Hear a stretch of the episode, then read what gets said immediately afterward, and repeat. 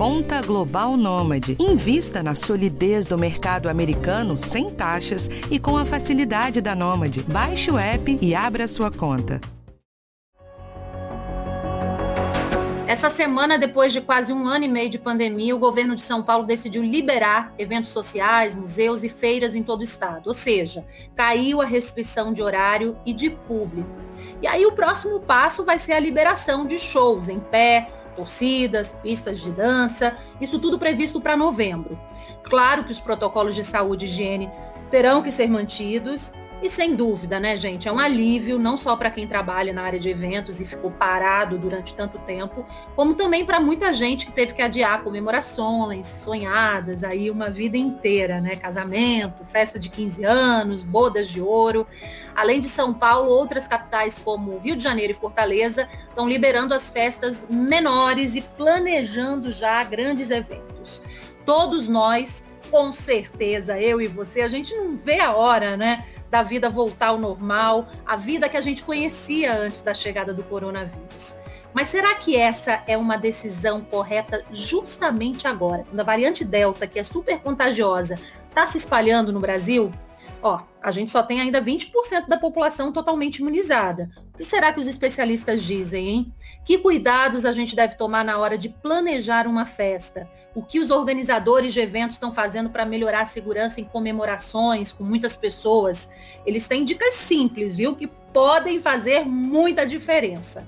Agora, uma coisa é certa: a pandemia mudou totalmente o jeito da gente festejar. E o nosso bate-papo hoje vai ser com a Mayara Santos, que está noiva e adiou o casamento duas vezes por causa do coronavírus, e com a Simone Wasserman, que há 15 anos trabalha com organização de eventos. Depois a gente vai falar com o epidemiologista, o Dr. Anderson Kleber de Oliveira. Eu sou Michele Loreto e está no ar o podcast do Bem-Estar. Eu começo agora falando com a Maiara e com a Simone. Maiara, explica pra gente essa mudança de planos que você teve que fazer aí por causa da pandemia, né, no seu casamento, e eu imagino a ansiedade que você tá, né, pela comemoração. Exatamente. Olha, a única mudança que eu tive que fazer foi em relação à data mesmo, porque o lugar onde eu vou casar, ele comporta bastante gente e a minha festa é só para 100 pessoas. Inicialmente iria ser dia 11 de outubro de 2020, Adiei para o dia 29 de maio desse ano, porém, com medo das coisas, acabei adiando outra vez e a data agora é dia 21 de novembro. Estou super ansiosa, né? Precisa terminar esse ciclo e festejar com as pessoas. Eu imagino. Agora, quais são os cuidados que você, o seu noivo, vão tomar aí para se protegerem, protegerem também os convidados? Nas mesas vão, já vai ser um número reduzido de, de pessoas, né? Então, na mesa vamos colocar é, álcool gel, vai ser entregue também máscaras extras, né? A gente já está pedindo para as pessoas irem com máscara, mas caso venha esquecer ou cair no chão, a gente também vai entregar para o pessoal também. E na hora da foto, vai ser com máscara ou sem máscara? na cerimônia, nós vamos estar sem máscara, eu e o meu noivo. Aí os padrinhos, se eles não se sentirem à vontade, a gente não vai obrigar eles nem nada. A gente vai sugerir, mas caso eles não venham se sentir confortável, a gente tá super tranquilo em relação a isso. E o público em geral ali de máscara. E, e todos de máscara, o restante dos convidados. A foto não, né, Mayara? Ah, é, não adianta. A do civil eu já tive que tirar com máscara, daquele aquela tristeza, né? Mas pelo menos estamos torcendo para que uh, da cerimônia a gente consiga tirar algumas sem máscaras. É, e vai, vai, vai, vai, ser, vai ser tudo bem, com certeza. Agora eu queria perguntar para a Simone, né? É, o, a pandemia mudou muito a vida das pessoas aí num setor é, bem particular, que foi o de eventos, né? Antes da pandemia, eu tenho aqui, você fazia o quê? 40 eventos no ano? E agora? Olha, a mudança foi drástica, eu posso dizer. Mudou bastante coisa. É, quantidade de eventos, assim, a gente não chegou a 10% ano, né, devido às restrições. E para os fornecedores, de um modo geral, mudou muito, né? As pessoas procuraram outras fontes de renda para poder sobreviver, enquanto os eventos é, não podem efetivamente voltar. Então, assim, foi uma mudança muito grande e principalmente é, lidar com o emocional das nossas noivinhas, né? Que eu acho que foi a parte mais, mais delicada de tudo que a gente está lidando. Imagino. É, remanejar e cancelar, o que, que você precisou? Nossa, muita coisa. A gente mudou praticamente todos, né? Todos os eventos de 2020 a gente remanejou para 2020, aliás, alguns até para final de 2020, novas mudanças. A gente já chegou a cinco mudanças de um mesmo casamento. E olha, muita coisa, porque o que acontece? A gente muda contrato, aí às vezes um fornecedor não tem mais aquela data que a gente está mudando, então você muda o fornecedor, tem uma nova contratação. Tem bastante coisa envolvida a cada mudança que o casal né, é, tem que fazer. Tem casamento que ficou festa para 2022? Muitos, muitos. É, alguns não querem é, arriscar agora, né? Mesmo com abertura e com essa possibilidade aí da, da, da melhora no cenário, eles não querem arriscar, então eles preferiram manter os eventos em 2022. Maiara, você resolveu arriscar, né? Vai com tudo. Eu resolvi por um fato também. É, eu acabei casando no civil agora em maio. E também porque a primeira vez que eu mudei, eu não tive aumento né, dos fornecedores. E se eu jogar agora para o 2022, eu acredito que eu vou ter um aumento da maioria de todos os fornecedores e isso ia ficar muito caro para gente. Financeiramente ia ficar o triplo. E só para 100 pessoas eu poderia ter convidado muito mais, entendeu? Pelo, por esse aumento. Sim, é muita conta que tem que fazer, né? Agora, Simone, é, quais são os cuidados né, que você está tendo na hora de organizar um evento? Olha, são muitos. É, primeiro, o número de convidados, que eu acho que é muito importante, e o local onde vai ser realizado. É, se ele é aberto, se é fechado, o quanto ele comporta né, de convidados para que a gente possa fazer é, o layout todo do evento de uma maneira segura, né, mantendo realmente o distanciamento. Então, isso é número um. A postura dos noivos, até a Maiara tá aí, é, de verdade, a postura dos noivos diante do, dos convidados, ela é a postura que vai comandar até o comportamento de todo mundo durante a festa, sabe? Isso uhum. é, é, é muito importante, a gente trabalha muito isso na cabeça dos nossos clientes. O uso de máscara, com toda certeza, então a gente tem oferecido é, máscaras de algumas eh, de alguns tipos diferentes, né? Essas que a proteção é mais intensa, aquelas de tecido triplo. Então, cada casal está optando por um tipo de máscara, ou alguns têm a possibilidade de oferecer várias, então a gente oferece. Álcool gel, com certeza, sempre, nos lugares de passagem, é, no local de cada um na cerimônia, nas mesas.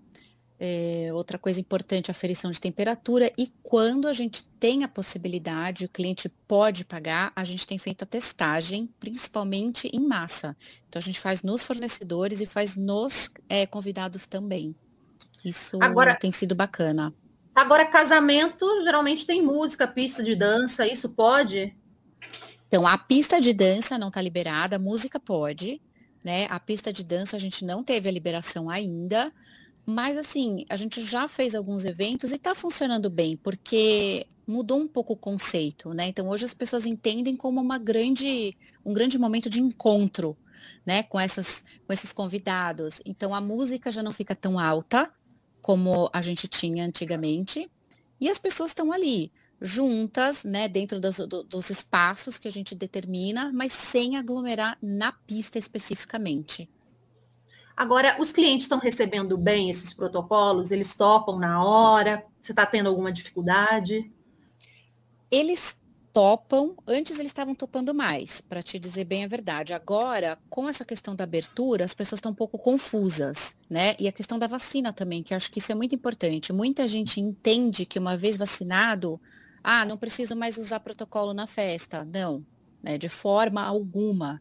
Ou, ah, estou fazendo testagem no meu casamento, então não preciso usar máscara. Então, isso é uma coisa que a gente tem que trabalhar muito, a gente tem que educar não só é, o, o, cliente, como também os convidados que vão para essa festa, né? Então, uma coisa não exclui a outra, são barreiras contra a contaminação, né? Então, não exclui.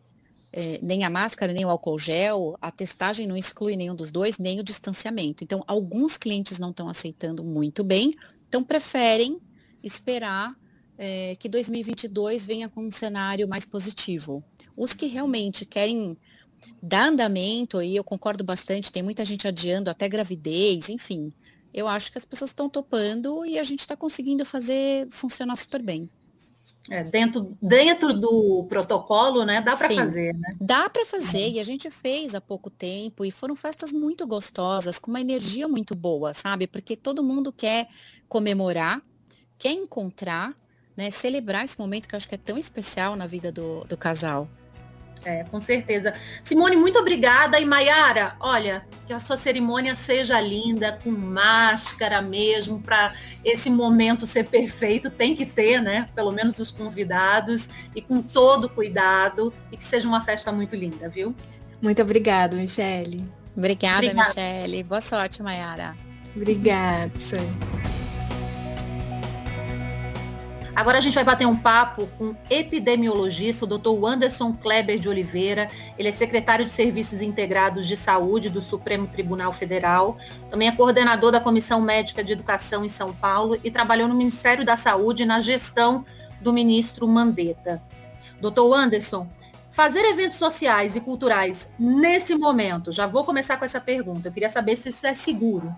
Olha, primeiro obrigado pela oportunidade. É, é um debate bastante importante e atual, né? É, a segurança, ela nunca vai ser 100% durante uma pandemia. Qualquer local, mesmo nas nossas casas, tem um nível de risco. O que eu posso dizer que fazer um evento neste momento em que nós estamos no país, em que nós estamos com a menor taxa de positivos, positividade, em relação à série histórica de testagens que a gente vem fazendo no Sistema Único de Saúde, eu considero é, razoável desde que mantida as medidas de prevenção e controle. Em suma, sim, é possível ser seguro. Agora, vários países a gente tem visto aí, né, doutor, que estão fazendo o evento teste. Tem Austrália, Estados Unidos, Reino Unido. Aqui no Brasil, o governo de São Paulo ele divulgou que também pretende fazer aí alguns desses eventos, né, antes da liberação de shows, torcidas em estádio, por exemplo. O que, que a gente aprendeu com a experiência de outros países e que dá para trazer aqui para o Brasil? Então, o que acontece? Durante a pandemia de Covid-19, é, assim como as escolas, os eventos culturais e esportivos, eles foram extremamente afetados.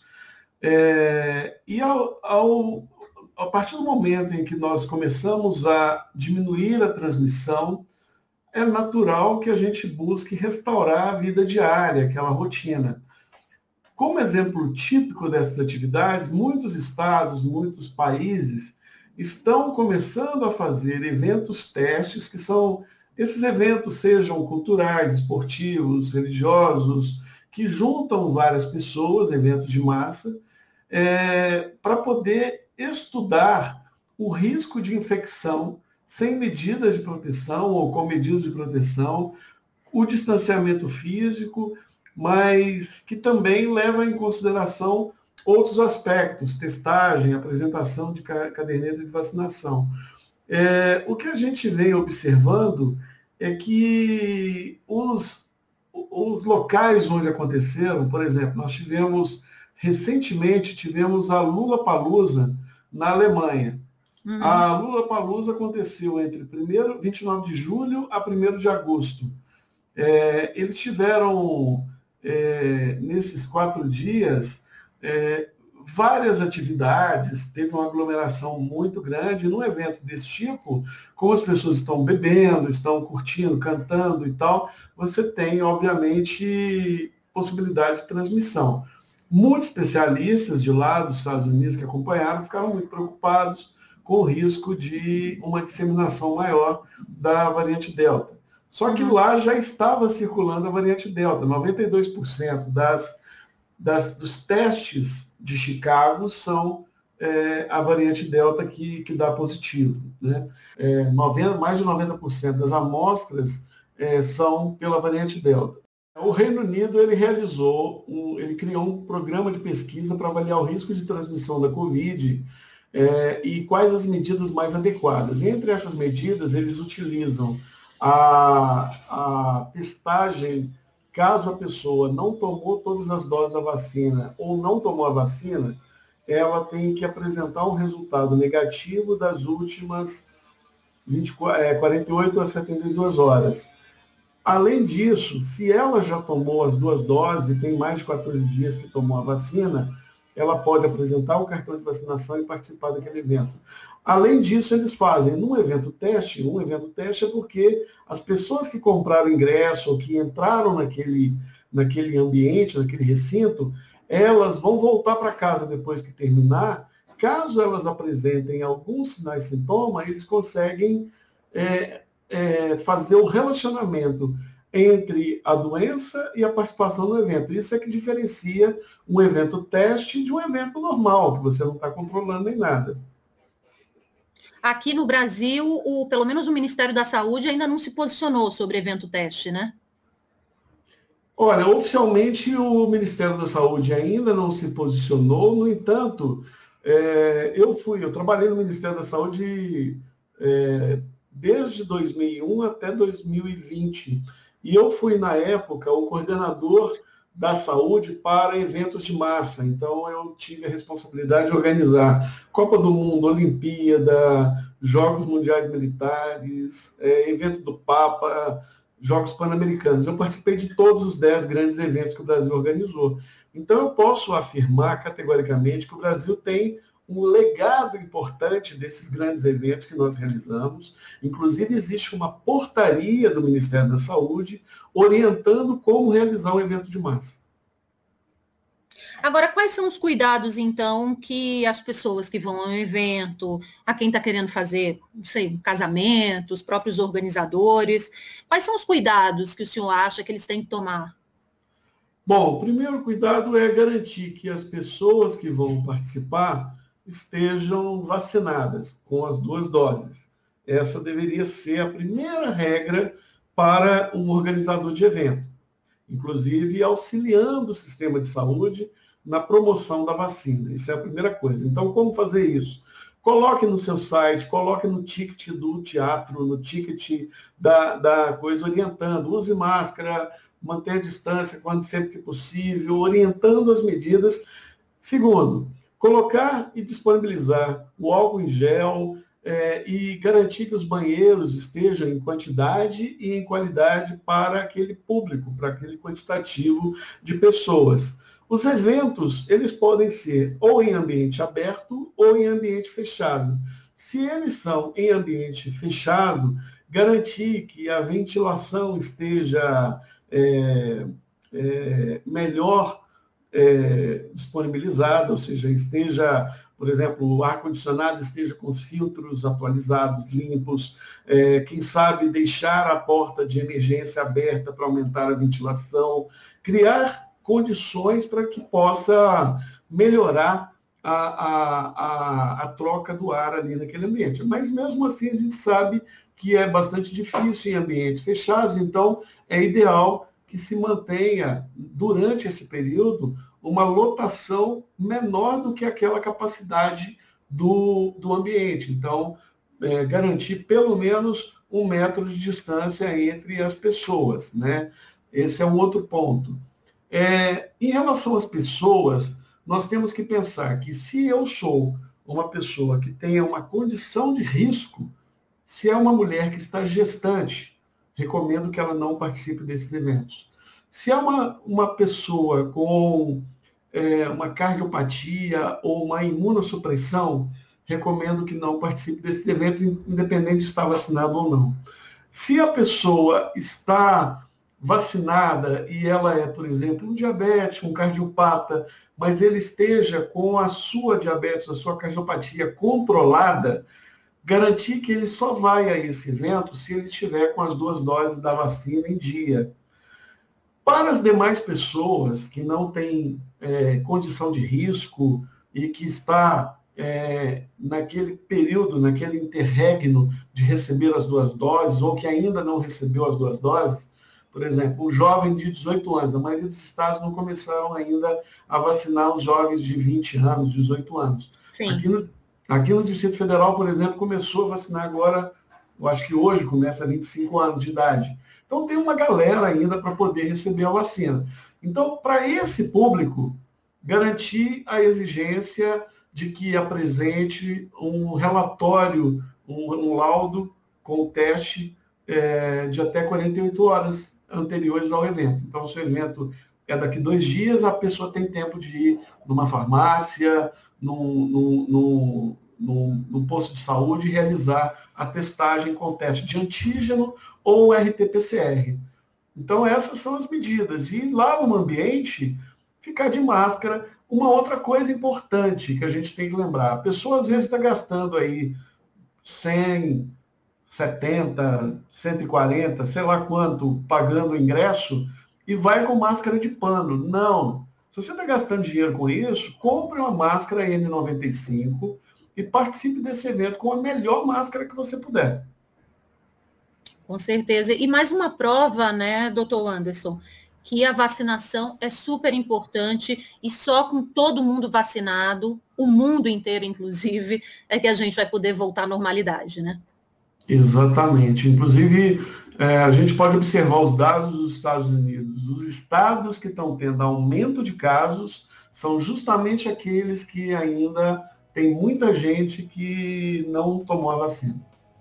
Então, pessoal, olha, tem que tomar vacina e se você não foi tomar sua segunda dose, por favor, a gente só está até agora com 20% da nossa população totalmente imunizada e a gente precisa disso, não só para você, mas para todo mundo. Doutor Anderson Klebe de Oliveira, epidemiologista, muito obrigada pela participação aqui no nosso podcast. Eu agradeço e lembro uma coisa, aproveitando a oportunidade, o cartão de vacina ele é um documento, a gente tem que guardá-lo como a gente guarda os nossos documentos. Muito provavelmente, a gente vai ter como exigência a apresentação do cartão de vacina em vários espaços públicos ou privados. Isso não significa que eu sou obrigado a tomar vacina, mas se eu quiser participar de determinado é, show, de determinado evento esportivo, se eu quiser ir no estádio, pode ser que os organizadores exijam a caderneta de vacinação. Então, não espere para que você tenha é, perca, pra, pra, não espere, não corra o risco de perder um evento.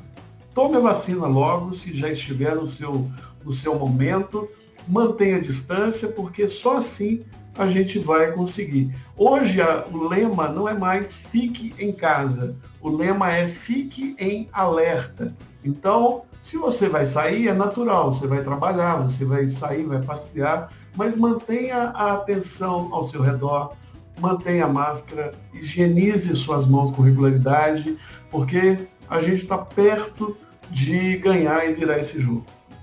Muito bem, já vou plastificar agora o meu certificado de vacinação, depois que eu tomar a segunda dose, que eu só tomei a primeira até agora. Ele seguro e bem guardado. Maravilha, é isso aí, muito bom. Muito, muito obrigada. Muito obrigada. A gente fica por aqui com o nosso podcast. Toda quarta-feira tem um assunto novo aqui no podcast do Bem-Estar. Esse podcast foi uma produção da Adriana Soderi, gravação do Rai Júnior, edição Guilherme Amatucci e direção da Karina Dorigo. Um cheiro e até a próxima.